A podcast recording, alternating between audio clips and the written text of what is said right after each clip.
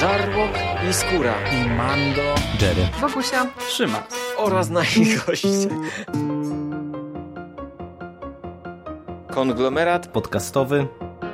Wasze ulubione podcasty w jednym miejscu. Zapraszamy. Zapraszamy. Zapraszamy. zapraszamy. Zapraszamy.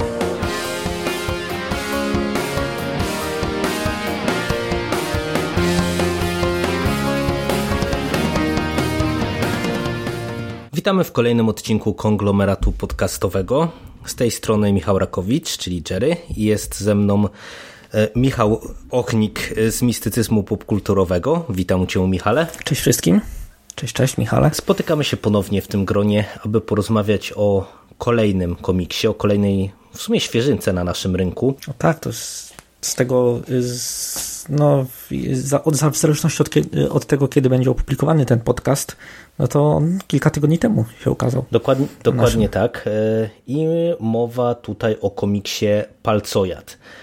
Jest to pierwszy tom komiksu, który był wydawany oryginalnie w latach 2004-2017 przez wydawnictwo Image, a na polski rynek trafił za sprawą Egmontu.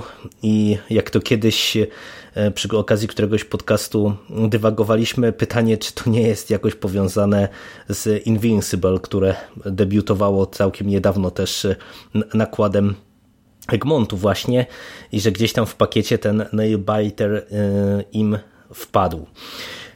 No ale już nie będziemy dywagować właśnie jak to się stało. Bierzemy się za komiks nieco cieńszy objętościowo od tego, do czego Egmont nas przyzwyczaił w tej chwili w ramach tych wszystkich wznowień i wydań zbiorczych, bo ten pierwszy tom zbiera 10 zeszytów, ale też Nailbiter to seria, która się zamknęła łącznie w 30 zeszytach, czyli dostaniemy... Trzy tomy po 10 zeszytów, bardzo elegancko. Do, do, dokładnie dodatki, tak. Plus dodatki, bo to też trzeba przyznać, że w sumie objętościowo nie wiem, czy to jest tylko moje wrażenie, ale ten komiks nie wygląda na cieńszy na półce od wszystkich pozostałych, czyli widać, że tych dodatków tu jest naprawdę dużo w stosunku do tego, co normalnie dostajemy. No tak, bo chyba dostaliśmy scenariusz i jeszcze kawałek niewykorzystanych grafik, ten oryginalny, oryginalny spis fabuły, który przedstawiono wydawnictwu, zanim komik został klepnięty do produkcji. Jeszcze jakieś wypowiedzi autorów bodajże. Nie, nie, tego jest bardzo dużo, nawet jak na wydania zbiorcze, do których przyzwyczaił nas Egmont. Dokładnie tak, ale tak zaczęliśmy od dodatków, to przejdźmy może do takich bazowych rzeczy. Komiks Nailbiter to jest dzieło twórców dwojga. Za scenariusz odpowiada Joshua Williamson, za rysunki odpowiada Mike Henderson. I od razu zapytam Cię, Michale, czy to są panowie dla Ciebie anonimowi, czy miałeś z nimi wcześniej do czynienia?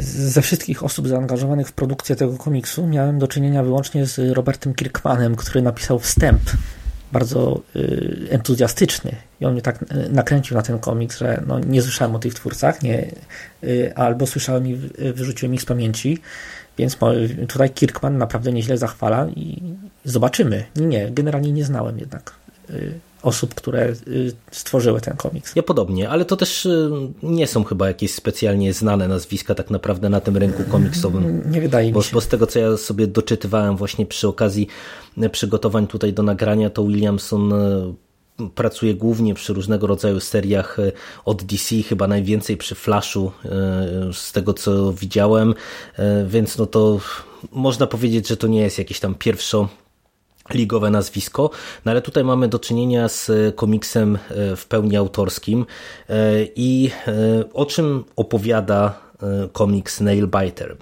Jak, czyli palcojad w polskim tłumaczeniu. Jak można się domyślić po okładce krwawej, chociaż bardzo estetycznej, trzeba powiedzieć. Jest to horror. Jest to horror, czy mieszanka horroru i thrillera, o czym zaraz jeszcze sobie więcej powiemy. I skupia się on na wydarzeniach w małym miasteczku Bacaro, o ile dobrze je wymawiam, w stanie Oregon. Jest to miasteczko w Stanach Zjednoczonych, które zasłynęło tym, że 16 mm, seryjnych morderców, 16 najbardziej e, brutalnych, e, najkrwawszych seryjnych morderców w Stanach Zjednoczonych e, wywodziło się właśnie z tego konkretnego małego sennego miasteczka. Mm, no i ostatnim z nich, tym numerem 16 był niejaki Edward Charles Warren, ten nasz tytułowy palcojad, czyli seryjny morderca, który miał taki znak charakterystyczny, że obgryzał paznokcie e, swoim ofiarom, e, po czym je oczywiście mordował, albo kolejność była odwrotna to już detale. E, I tenże Edward Charles Warren wywinął się sprawiedliwości, pomimo e, dowodów e, jego zbrodni. Ława przysięgłych uznała go za niewinnego i on wrócił do tego naszego sennego miasteczka. I do tego miasteczka trafia niejaki Nicholas Finch. Jest to były w zasadzie, czy zawieszony agent specjalny, który zajmuje się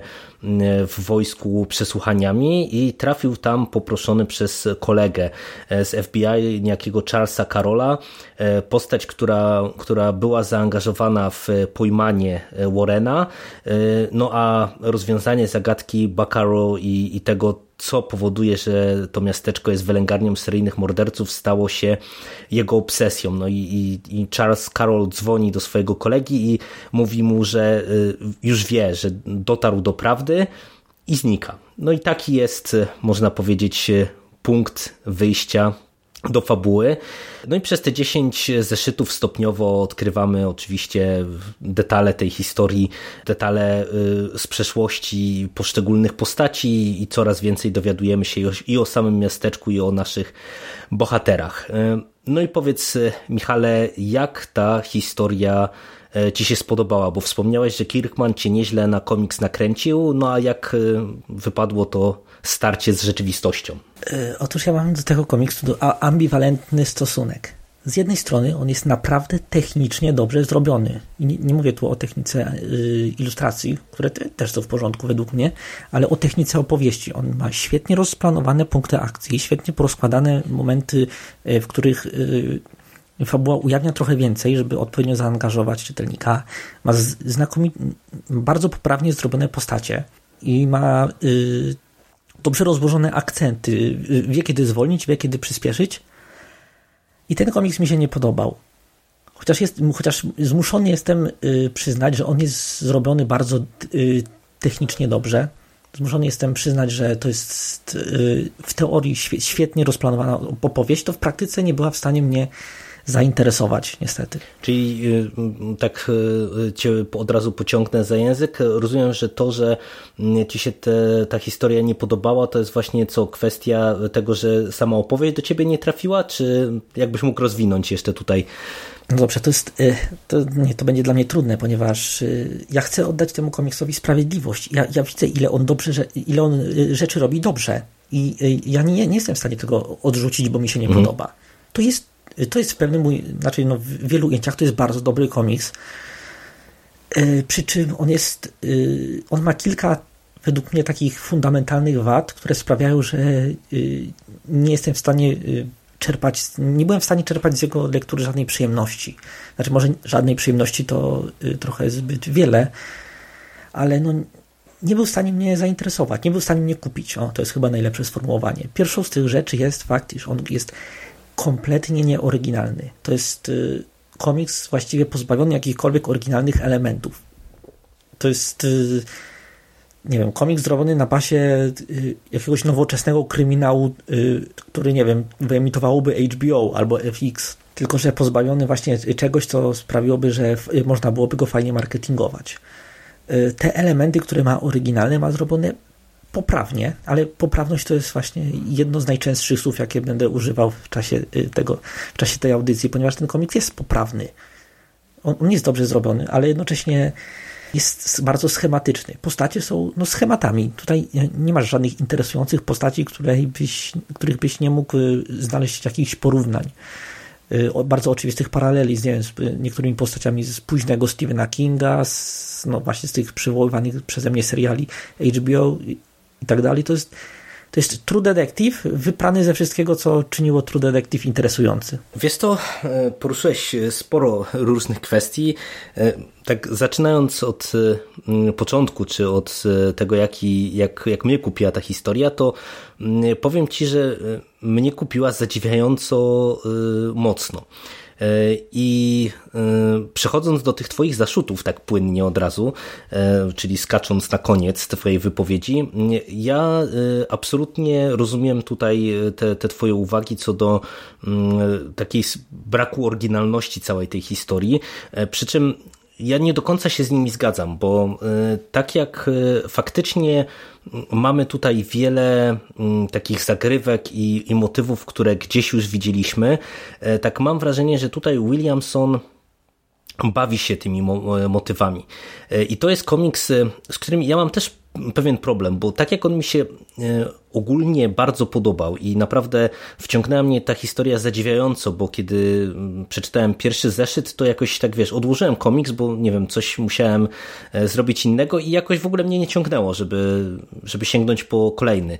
E, ale kiedy już e, siadłem, to w zasadzie przeczytałem do końca i autentycznie żałowałem, że nie mam pod ręką wiesz, tomu drugiego, żeby od razu sprawdzić, jak ta historia się będzie toczyć dalej, bo tutaj jest sporo takich rzeczy, rzeczy, które mm, są intrygujące. Wiesz, bardzo podoba mi się ten punkt wyjścia e, z tym miasteczkiem seryjnych morderców.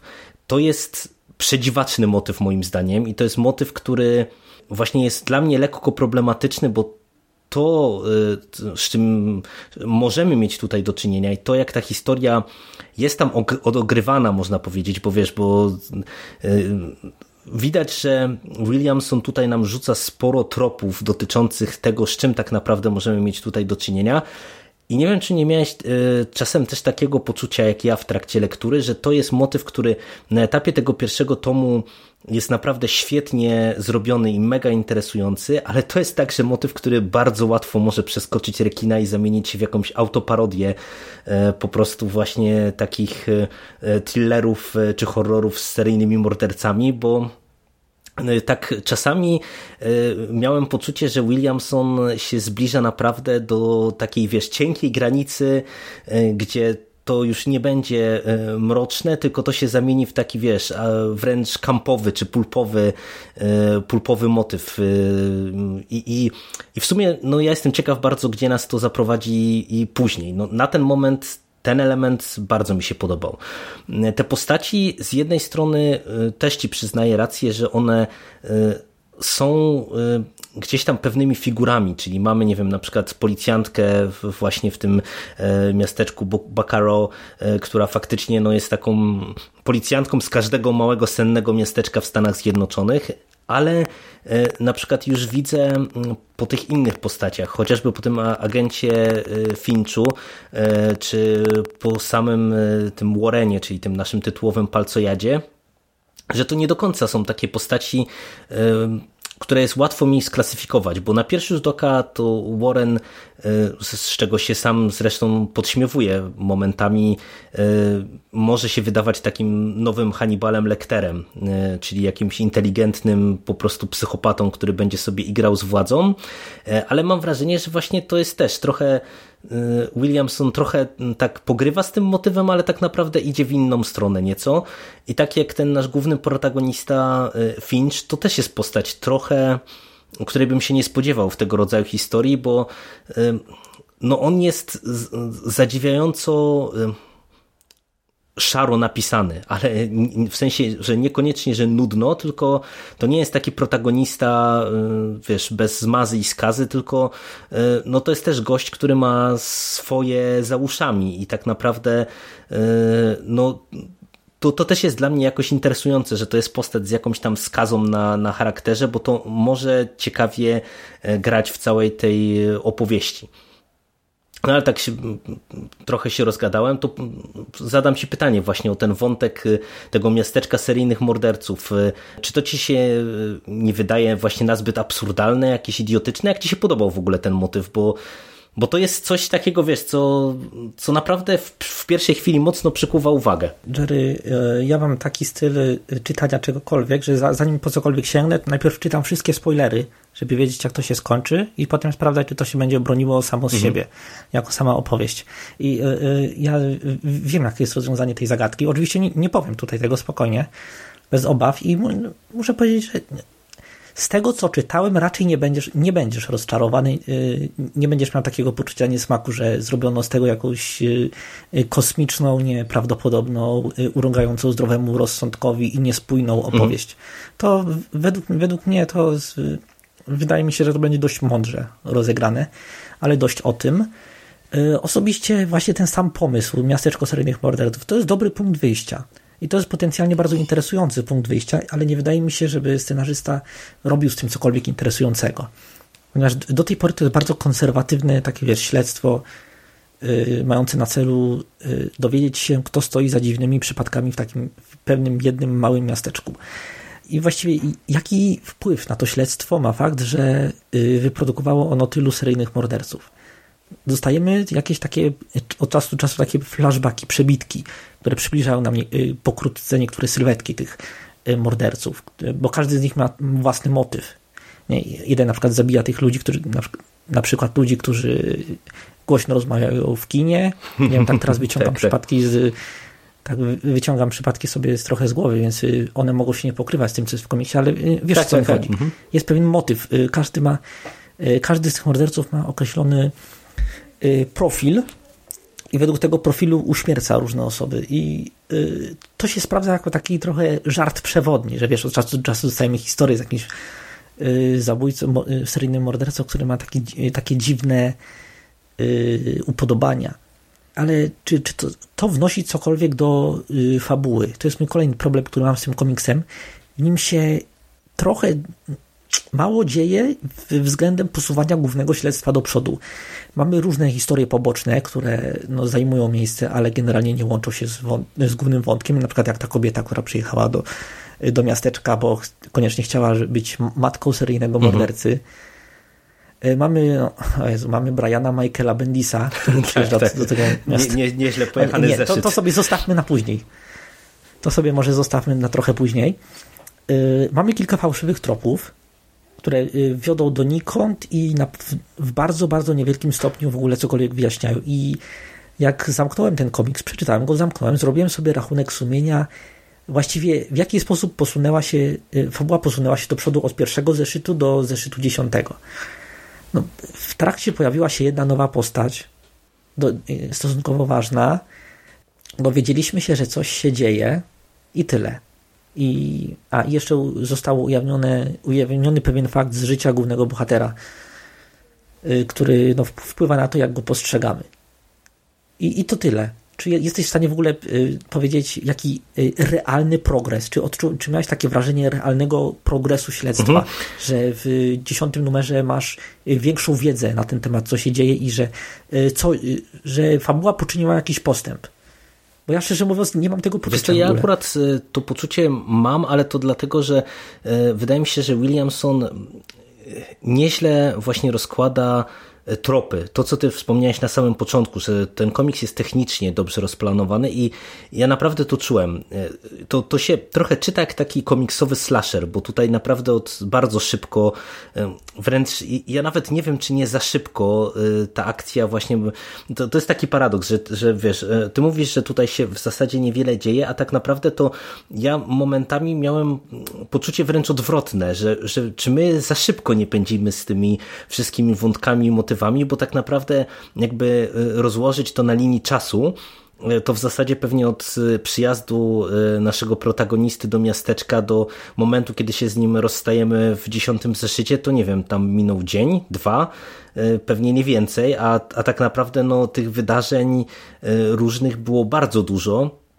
I ja bym powiedział tak, że z perspektywy samego śledztwa, to my tutaj teoretycznie jakoś wiele się nie posuwamy, ale y, informacji, które tutaj mamy porozrzucane jest bardzo dużo, bo wiesz, mamy wątek cmentarza, mamy wątek jeziora, y, mamy wątek y, właśnie samych tych seryjnych morderców, który wydaje mi się, że to, to nie jest tak, że on tutaj zupełnie nie ma znaczenia, bo ja cały czas mam poczucie właśnie, czy, czy te moje obawy właśnie, że to może pójść w jakąś kampową stronę, to się to trochę wynikałem z tego, że ja się trochę obawiałem i tutaj dobrze, że mnie uspokajasz, że tak nie będzie, że wiesz, że to będzie jakieś takie proste, tandetne rozwiązanie, nie, które się wszystko, nie wiem, to sprowadzi do jakiejś, wiesz, jednej siły, która tym wszystkim zarządza i steruje i to będzie po prostu głupie, a, a na razie wiesz, na razie to jest na tyle fajnie y, rozrysowywane i właśnie y,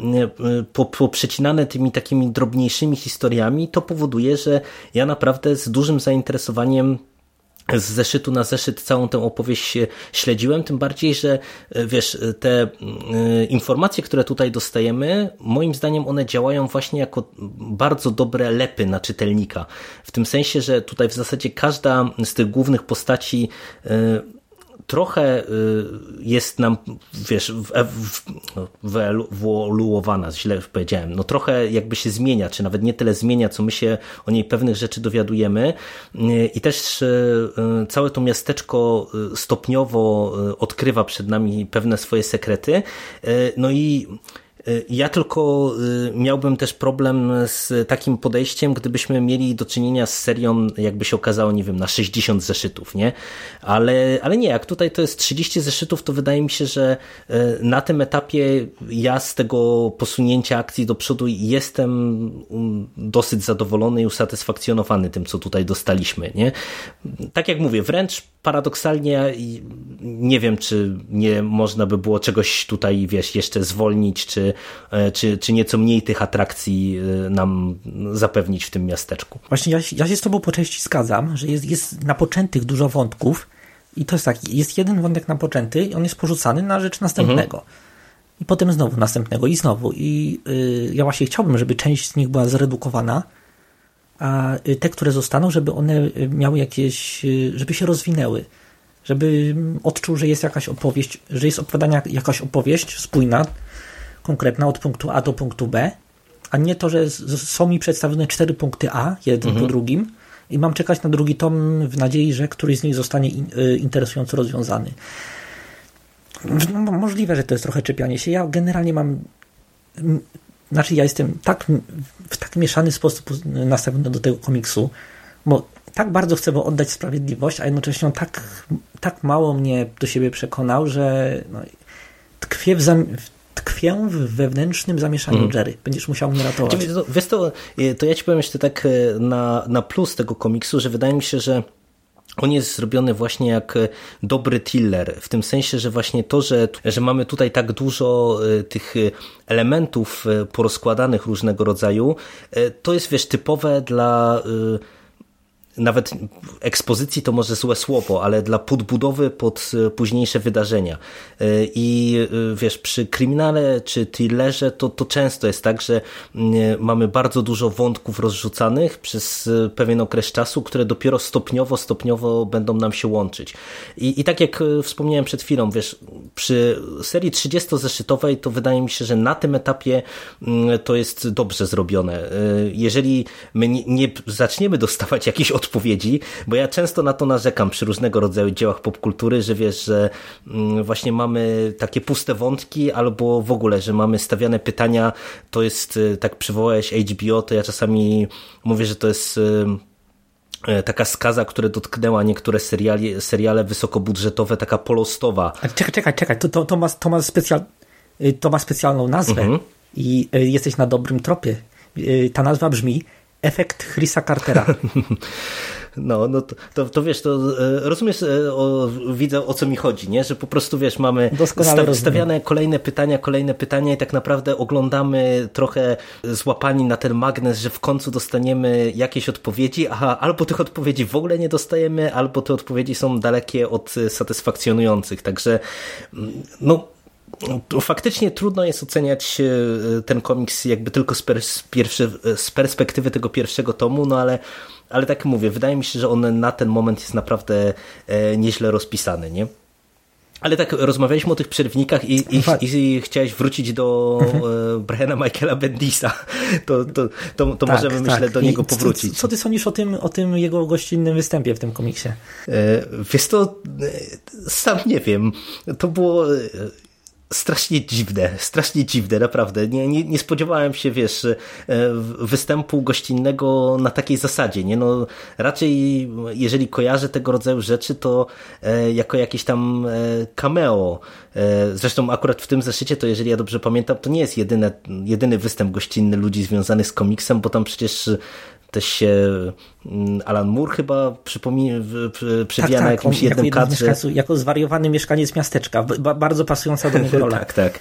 E, e, przydziwna rzecz, ale w sumie wydaje mi się, że to też dobrze, dobrze rozegrana i nieźle się wpasująca w, w tę e, całość tej, tej historii. A tobie jak, jak się to spodobało w ogóle? Otóż to było niepotrzebne według mnie.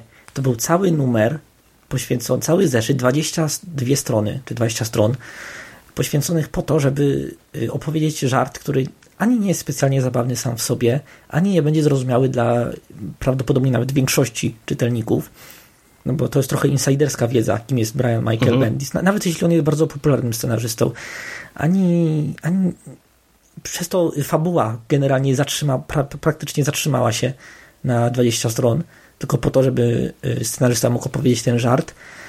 I ten żart miał mały potencjał i nawet ten mały potencjał nie był specjalnie dobrze wykorzystany. Bo y, co my tam dostaliśmy? No jeden żart, że przez dwie strony narracja była prowadzona tak jak Bendis prowadzi narrację, czyli mnóstwo małych kadrów ze twarzami, każda twarz mówi y, krótko, mał jedną kwestię. Takie trochę Bendisowate dialogi. To, znaczy Bendisa się bardzo łatwo parodiuje w komiksie, dlatego pewnie wiele osób to robi ale powiem Ci, że nawet wytrąciło mnie to trochę z czytania. Znaczy z takiego czytelniczego flow. Znaczy, to ja, ja to w pełni rozumiem, bo to, to jest zeszyt nawet y, nieco odmienny w tonacji, bo y, jednak y, no Bendis sobie na rower No właśnie, właśnie, no to jakby od razu czuć, że, że po prostu to jest jakiś taki nieco humorystyczny przerywnik i i, I no z tej perspektywy to ja w pełni cię rozumiem, że właśnie, że to może wytrącić z równowagi. No mówię, dla mnie jako taki właśnie przerywnik to było ok, natomiast no to było dziwne zasadniczo i, i naprawdę nie wiem, co tu się zadziało. Jakby to były dwie strony, jakby to były dwie strony w jakimś komiksie, taki wiesz, mm. dwustronicowy gag, to super ok, ale cały zeszyt to trochę z, z, przerost, for, y, przerost treści nad formą, czy formy nad treścią. Nie wiem, w każdym razie tak, rozumiesz, tak, tak. o co mi mhm. chodzi za, za, za dużo tego jak na taką ilość stron. Znaczy za... Nieważne. Tak, wiesz, wiesz o co mi chodzi. Nie brnijmy w to. No dobra, to mówimy o ilustracjach? Czy masz Nie, właśnie tak chciałem powiedzieć, że chyba o fabule to na ten moment tyle. Myślę, że przy okazji drugiego tomu to jeszcze możemy sobie spoilerowo właśnie więcej porozmawiać o tym, co nam się ewentualnie tu podobało a, albo nie podobało. A nie, poczekaj, bo jeszcze teraz mi przyszła jedna rzecz do głowy, tylko taka propos fabuły. Jak ci się w ogóle Palcojad sprawdza jako horror? Bo w sumie to jest dosyć krwawy y, komiks y, i mm, on jednak mocno się wpisuje w taką estetykę właśnie slashera, e, horroru. E, pod tym kątem cię to w ogóle jakby kupiło, czy, czy, czy niespecjalnie e, jakby działa ten komiks w, ty, w tym konkretnej, w tej konkretnej konwencji? Znaczy, on by mnie kupił, jak ja bym nie, on by mnie nie kupił nawet jak byłbym niedoświadczonym odbiorcą horroru, ponieważ jestem niedoświadczonym odbiorcą horroru i mnie nie kupiło. Znaczy ci te elementy grozy, one są tutaj bardzo sztampowe i nawet scenarzysta niespecjalnie cokolwiek robi, żeby je urozmaicić, żeby, żeby w jakiś sposób nawiązać y, z czytelnikiem taką emocjonalną y, więź, a przecież były ku temu podstawy, no bo przecież wiesz, mhm. te całe rozważania o naturze zła, skąd bierze się zło, skąd wzięło się w tym miasteczku, dlaczego w nim, y, wiesz, takie stawiane pytania o taką wewnętrzną ludzką moralność, to, to, to, był, to był dobry fundament na stworzenie jakiegoś takiego przejmującego horroru. A ten tutaj to nie wiem, jeśli ktoś, nie wiem, ma taki strach przed zranieniem się w palce, jest taka fobia Podobnie jak fobia, że y, nie wiem, że coś ci się stanie z oczami. No to nie jest komiks dla Mando, bo on y, na przykład ma y, uraz do oglądania A. wszystkiego, co jest związane z paznokciami właśnie, więc zdecydowanie no to, to, nie jest komiks dla niego. A, a, może wręcz przeciwnie, to jest dla niego, bo on odczuje ten no, strach. To, albo tak, albo tak, dokładnie. No bo szczerze mówiąc, ani razu się nie przejąłem. Ale też z drugiej strony nie przypomina sobie żadnego komiksu horroru, który by mnie jakoś tak szczególnie wystraszył, tak jak robią to filmy, czy nawet niektóre książki.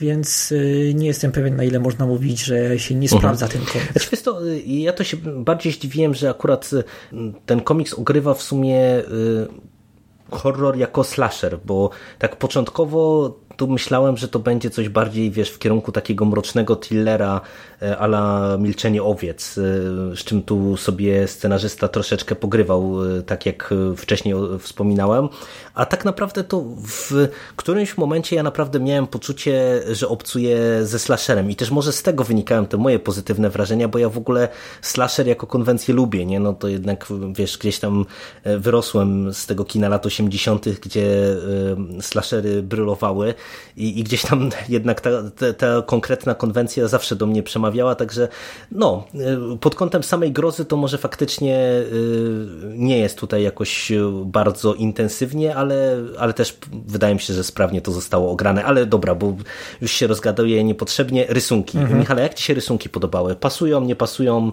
e, do, do obranej konwencji, do historii? Jak Ci to grało? One są trochę nierówne. Właśnie y, mnie to zdziwiło. One przez większość czasu są naprawdę dobrze, fajnie zrobione, kompozycja jest super, starannie narysowane, ale od czasu do czasu zdarzy się kadr czy sekwencja, nawet sekwencja kadrów, w których, nie wiem, bohaterowie y, mają dziwne miny, wypadają y, z, ze swojego ustalonego modelu, czy dzieją się jakieś dziwne rzeczy z perspektywą i to rozprasza czasami. To jest w 90% to jest naprawdę dobrze narysowany komiks, a w 10 i te, i te 10 jest tak wiesz, równomiernie mhm. poskładane, tak, jak, tak jakby ktoś wydzielił, y, które w, w, pewnym momencie sprawiają, że tak trochę się krzywie patrząc na te rysunki. Nie, nie ma żadnych wielkich, ewidentnych błędów, ale no, są takie momenty, w których y, no, wiesz, czasem można się skrzywić.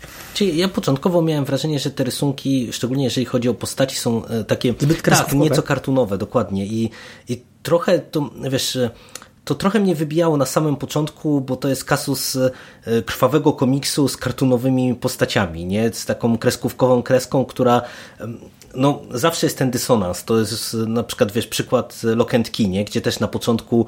Właśnie, właśnie, właśnie miałem przywołać Lokentki, że on też miał bardzo y, kreskówkową estetykę. No i wiesz, to y, początkowo to w zasadzie zawsze wybija, no bo to jest pewien dysonans, kiedy e, te postaci wyglądają takie, jakbyś y, mógł, nie wiem, je mieć zaprezentowane w jakiejś animacji, na przykład dla młodszego e, widza, a z drugiej strony właśnie masz jakieś krwawe kadry z różnego rodzaju niesmacznymi detalami ale bardzo szybko jakoś mi to zaskoczyło i, i, uważam, że one są nieźle grające właśnie z całą tą historią i, i, poprawne. No nie ma tutaj szału, jeżeli chodzi o jakąś narrację graficzną, jest tak dosyć klasycznie, dosyć bezpiecznie, ale, ale generalnie w porządku i, i wydaje mi się, że to na całościowo dobrze się prezentuje.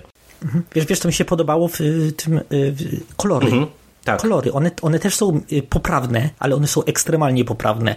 One idealnie wyostrzają to, co mają wyostrzyć, idealnie nadają y, ducha i tonacji odpowiednim scenom. W ogóle bez kolorów ten komiks naprawdę dużo by stracił. Ale wiesz to, to fajne, że o tym wspominasz, bo ja mam wrażenie, że y, kolorystyka, zresztą tak jak powiedziałem, że nie ma tutaj może jakiegoś szału z narracją graficzną, ale kolorystyka e, z, mm, pewną z pewnym wykorzystaniem perspektywy na przykład w niektórych kadrach powoduje, że ten komiks momentami jest bardzo filmowy i on nieźle gra z mm, takimi horrorowymi motywami, że na przykład wiesz, coś jest prezentowane nam na przykład jak e, wiesz, że nie wiem, postać spotyka mordercę i, i wiemy, że on zaraz zginie, albo że e, czy ta postać, że zaraz zginie i to ja miałem wrażenie czasami, że właśnie to jest zrobione jak, jak wiesz, jak w filmie i kolory bardzo dużą ro robotę tutaj robiły, bo e, one potęgowały na przykład e, to poczucie właśnie, że, że to jest takie filmowe i to jest w takim pozytywnym tego słowa znaczeniu, nie? Bo to nieraz się mówi, że tak filmowe to gorsze e, w kontekście jakby takiego medium wizualnego, jakim jest komiks, ale nie, akurat to moim zdaniem to się tutaj w pełni zgadzam, że to fajnie grało. No super. Coś jeszcze o dodatkach? Czytałeś się? Jaki, jaki masz w ogóle stosunek do dodatków?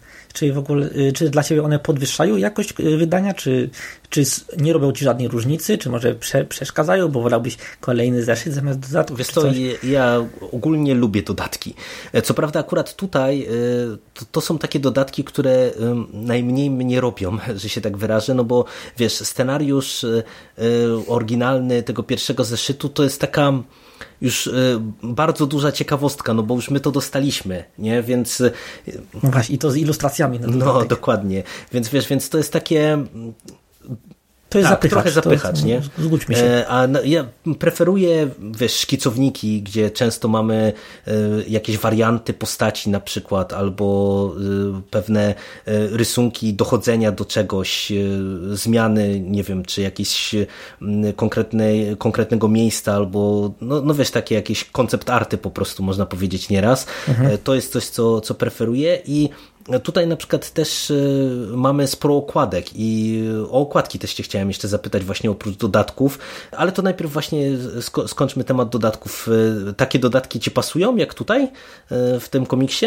Ja generalnie lubię dodatki, chociaż yy, przeważnie ich nie czytam. Yy, chyba, że naprawdę jakiś komiks bardzo mnie zainteresuje i chcę wejrzeć głębiej w jego proces produkcyjny. Ale tak generalnie to jest sympatyczna rzecz.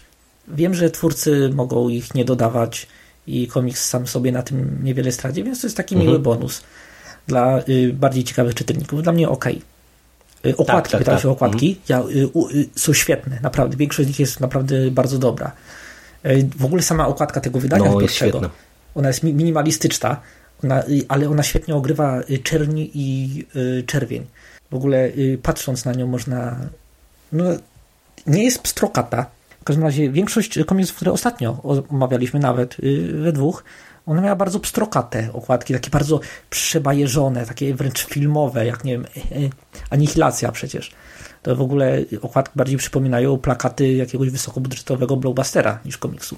Ten komiks idzie w minimalizm i robi to bardzo mądrze, ponieważ y, od razu przykuwa uwagę, od razu informuje, jaki jest ton tego komiksu, co on ma sobą reprezentować, no i łącznie z tytułem, który też jest fajnie wystylizowany, y, robi robotę. Robi taką robotę, jaką powinien, y, powinna robić okładka wydania zbiorczego. No, no to ja, ja tu nie mam wiele do dodania, bo te okładki też mi się bardzo podobają y, i no, tak jak rozmawialiśmy, że coraz częściej, to już nie, nie jeden raz, y, zresztą też przy, ostatni, przy ostatnim swoim nagraniu, jak Kaznodzieje nagrywałem, to też o tym wspominałem, że często narzekamy, że okładki we współczesnych komiksach nieraz są marginalizowane z różnych względów, a tutaj naprawdę robią robotę. Wiesz czemu tak się dzieje? Wydania zbiorcze. Wiesz wydania tak zbiorcze, się dzieje? Nie? Tak, bo y, wszystko teraz idzie w wydania zbiorcze, więc indywidualne okładki nie są specjalnie. One, one są y, konieczne, bo taka jest konwencja, że komiks musi mieć okładkę, ale nie przykłada się mhm. takiej uwagi. Spójrz na przykład na okładki Watchmenów oryginalnych z lat 80. Nie wiem, czy zauważyłeś, ja zauważyłem to dopiero wtedy, kiedy ktoś mi to pokazał i za głowę się złapałem, że nie zauważyłem tego za pierwszym razem każda okładka każdego zeszytu mhm. Watchmenów jest jednocześnie pierwszym kadrem komiksu. Rozumiesz? Jeśli przewracasz patrzysz na okładkę, przewracasz stronę i pierwszy kadr pierwszej strony jest kontynu wizualną kontynuacją tego, co się dzieje na okładce. A, to patrz, to ch chyba nie zwróciłem na to uwagi. Wiesz, jak na przykład na okładce jest, yy, nie wiem, yy, ten zeszyt, który zaczyna się yy, pogrzebem komedianta, to jest, y, na okładce jest mhm, cmentarz. Mm -hmm. Przewracasz, Y, przewracasz, wiesz, y, stronę, pierwsza strona komiksów, y, jest kontynuacja, to, to jest ten cmentarz z trochę innego ujęcia, wiesz, tam pokazani ludzie, którzy stoją nad grobem komedianta. To, naprawdę, to jest mózg mhm. rozwalony, jak sobie no, uświadomisz. Fajna, fajna rzecz. No, Właśnie żałuję, że ta filozofia przykładania dużej wagi do okładek no, nie przetrwała do dzisiejszych czasów, bo to jest, bo dobrą okładkę jest trudno zrobić, ale jak zrobisz dobrą okładkę, to o niej się będzie mówiło długo. Patrz na przykład te wszystkie okładki, nie ta słynna okładka Spidermana, który wyrzuca do kosza na śmieci mm, kostium tak, tak, i tak. Peter Parker odchodzi w uliczkę. To ona była milion razy przecież przerabiana przez różnych artystów. Ale zeszliśmy z tematu. Dobra, y, palcojad. Masz jeszcze coś do nie, dodania? to podsumowując, y, ty, tak jak Michale wspomniałeś, rozumiem mieszane uczucia po tym pierwszym tomie, ale tak, nie skreślasz i sięgniesz po drugi tom. Tak, jak najbardziej, oczywiście. No ja ci powiem, że y, ja tak jak wspomniałem, na samym początku jestem zadziwiająco pozytywnie zaskoczony. E, To y, dla mnie y, to jest jedno z przyjemniejszych zaskoczeń, jeżeli chodzi o nowy, y, nowe tytuły, które u nas się pojawiły. E, Bawiłem się bardzo dobrze. Z pewnym niepokojem jakby po lekturze y, patrzyłem w przyszłość, co nam ten drugi tom może przynieść, jaki może być finał tej historii, bo y, na, naprawdę y, istnieje według mnie spore ryzyko, że to można koncertowo spieprzyć, no ale trochę mnie uspokoiłeś, więc y, tym bardziej Znaczy, mogę no wiesz, polecić. ja nie? nie, znam szczegółów, bo nie brnąłem w szczegóły, ale sam koncept, który, y, który przeczytałem, co tam się będzie działo, to jest, logiczny i jest bardzo y, wynikający Ale wiesz, to, to, tego, to już jest dla mnie y, wystarczający, y, wystarczająca do- doza uspokojenia, bo ja tu naprawdę po prostu miałem spore obawy po tym, co na przykład, wiesz, widzimy sekwencję w jeziorze. I na przykład jak zobaczyłem ten motyw, to, to stwierdziłem, czy tam te, ta kwestia tych jaskiń, to są takie rzeczy, które no już są Wiem, wiem, chodzi, chodzi o taki horror pierwotnego zła. Tak, tak, jak, tak, tak. Trochę jak u Lovecrafta, że jest coś, wiesz, zagrzebanego pod ziemią, jak na przykład nie wiem, jakiś kosmiczny kamień, który sprawia, że wszyscy są, to trochę jak Stephen King, ale, ale on to potrafi zrobić, żeby było fajne, a mniej utalentowani pisarze i scenarzyści to nie No specjalnie. dokładnie, właśnie to, to, się, to, to jest koncept, który naprawdę bardzo, bardzo mm, łatwo można y, y, prawie że doprowadzić do, śmieszno, do śmieszności czy do absurdu, no a jednak w takim tytule ja bym nie chciał, żeby to się jakoś tak y, absurdalnie skończyło, no ale to mówię, przyszłość pokaże, na pewno się spotkamy przy okazji drugiego tomu, a, a na dzisiaj to chyba Koniecznie. wszystko. Chyba To tak. dzięki Ci Michale za e, dzisiejszą rozmowę No ja tobie również dziękuję. i do usłyszenia wkrótce. Cześć! Cześć.